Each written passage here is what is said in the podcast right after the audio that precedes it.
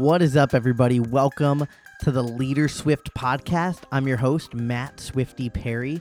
We have a good episode planned for you guys with a friend of mine named Rob Shepard. Rob's a pastor and author, and he talks to us a little bit about his newest book called Kill the Jerk. This is such a fun leadership conversation that him and I go back and forth. And we really just hope it blesses you and helps you to lead better today than you did yesterday. So if you could do a favor, if you really like this episode, just share it with a friend. Let's get it out there to your different friends and hopefully this helps them lead better. And also if like it, subscribe so you don't miss anything and leave us a review is always helpful. But we're going to jump straight into my conversation with Pastor Rob Shepard.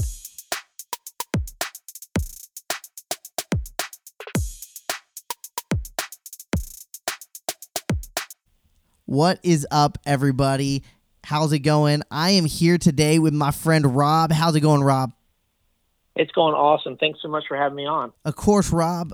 uh, You just have so much great leadership. Um, you're a pastor. Uh, you're an author. I, uh, we, I know we have some mutual friends, and I trust them so much. And so I'm so excited to have you on.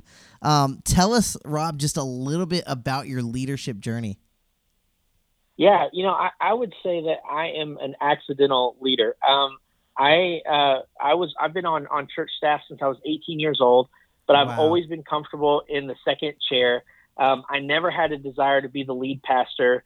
Um, I, I love the creative elements of church, and I loved you know behind the scenes. Um, but God really pushed me out of my comfort zone and um, called me to lead a church. And um, it, it was not something that I sought after. It was not something that I wanted to do.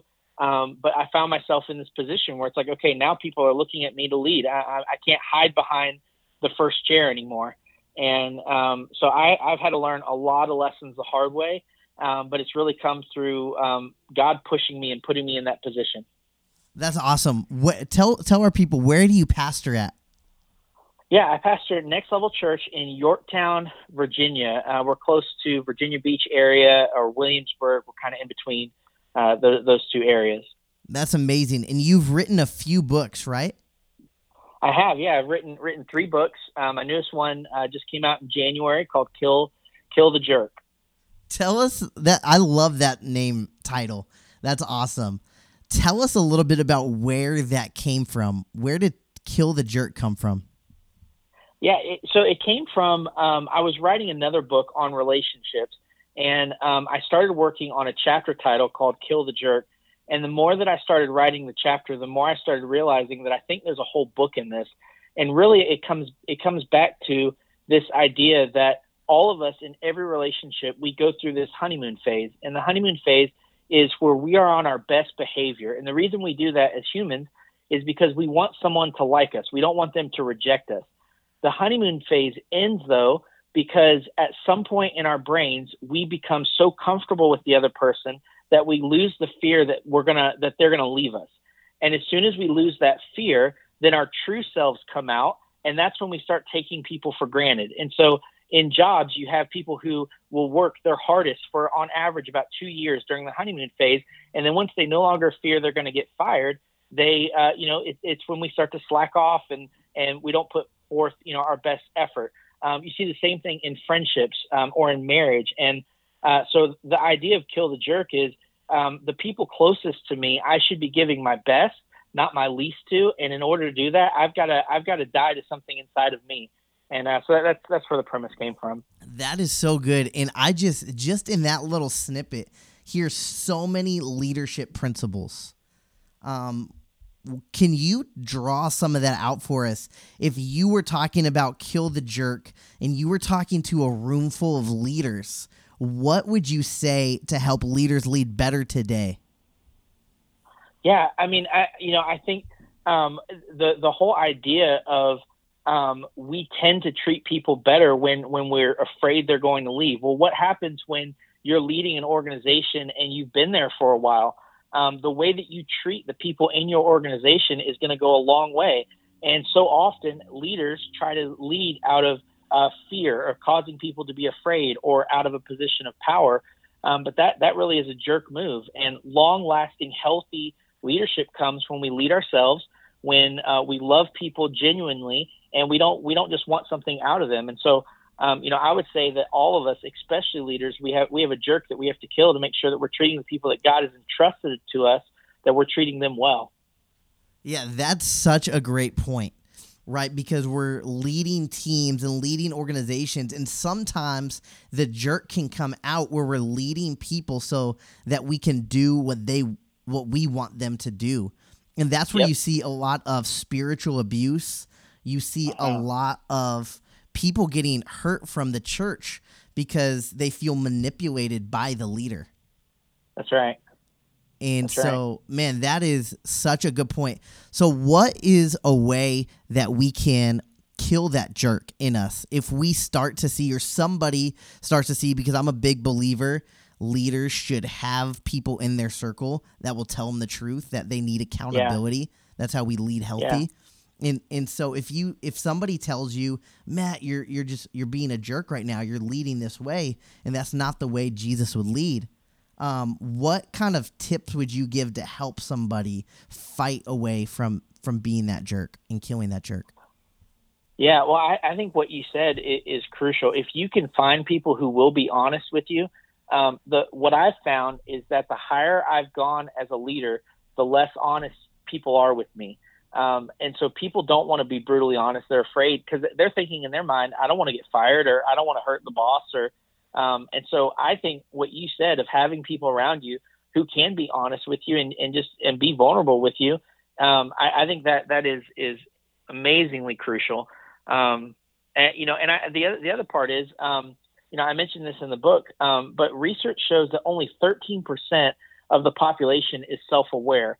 If that's true, then the vast majority of us, we don't know when we're being a jerk. We we just react. We see someone doing something we don't like, and we react to it. And um, we're never going to gain traction over our jerk until we realize and analyze.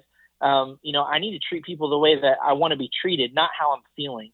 And uh, so I think that's a crucial thing of really doing some self um, analyzing and, and really looking inward and saying, you know, hey, I, I got to treat people well, even when they don't do their part. I, I'm responsible for the way that I treat them. Wow, that is so good. And that's so important. I just look at marriage. I've been married less than two years.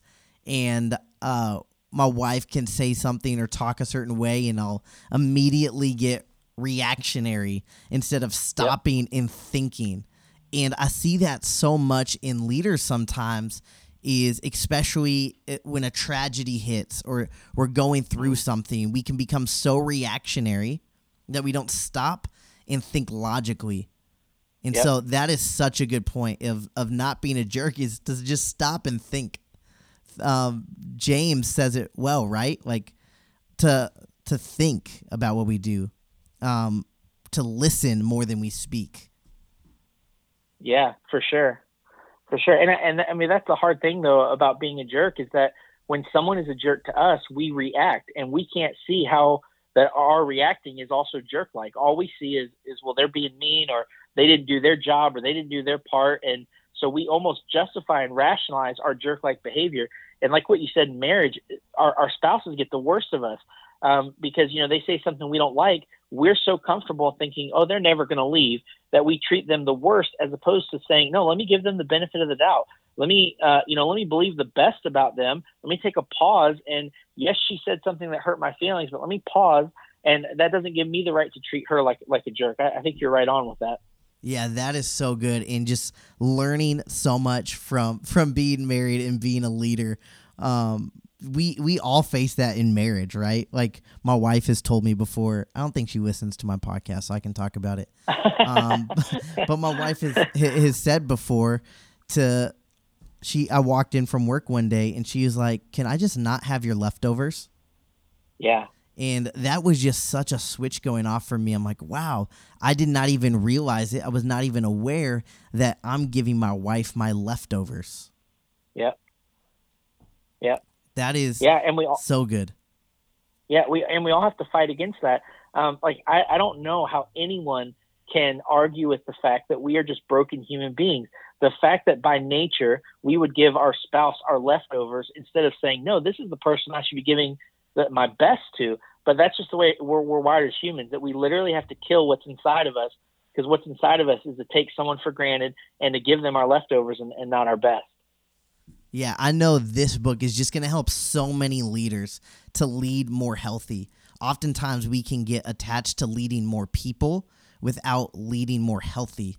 Um, and right. so I think this book is just going to help so many people um, to lead healthier. Uh, but Rob, um, as we're closing, do you have any last tips that you would give a leader right now? If you're like, man, I just want to end it with this, I want to give this leader this nugget to lead better today. What would that be? Yeah, um, you know, I, I think you you actually um, inspired it from your last comment. Um, something that I say uh, often to our staff and just to those that are in kind of our inner circles is that um, we want to reach people and we want to grow and we are continually growing, but we may never be the biggest church. I may never be the biggest author, but I do want to be the healthiest. And when people lo- talk about my legacy or talk about who I am, um, I want them to say, you know what? Um, I cared about people well and I treated people well and I treated people the way that I wanted to be treated, the way that Jesus has treated me. And so I would say every leader can can apply that, no matter if you're, you know, at, a, at a place where you feel like you're the big fish in a small pond, or if you feel like, man, you know, you're just booming, you're dominating the world. At the end of the day, the way that you treat people matters, and so treat people the way that you want to be treated, not how how you're feeling. Wow, that is so good. That's such a good point that a leader can implement today is to you know, the biggest thing I got out of it is to remind myself to be more self-aware because Yeah. that's when I lead the healthiest. That's right. And that's so good. Rob, where can they find you on social media if they have questions or they want to check more of what you're saying out? Yeah, um, I'm on Facebook uh, at, as Rob Shepard, uh, Twitter at Rob Shep, Instagram Rob underscore Shep. Um, so all the names are pretty similar, but if you go- to Facebook, it's Rob Shepard. Uh, Twitter is at Rob Shep, and Instagram is Rob underscore Shep. Awesome. And they can find your new book, Kill the Jerk, anywhere online Amazon, Barnes and Noble. Yep. All, all those places have it. That is amazing. it's amazing. also available Kindle and Nook. And so if people prefer the ebook, it, it's available that as well. That's amazing. Thank you so much for taking some moments with us, Rob. Yeah, thank you. The honor's mine. I appreciate the time. Of course.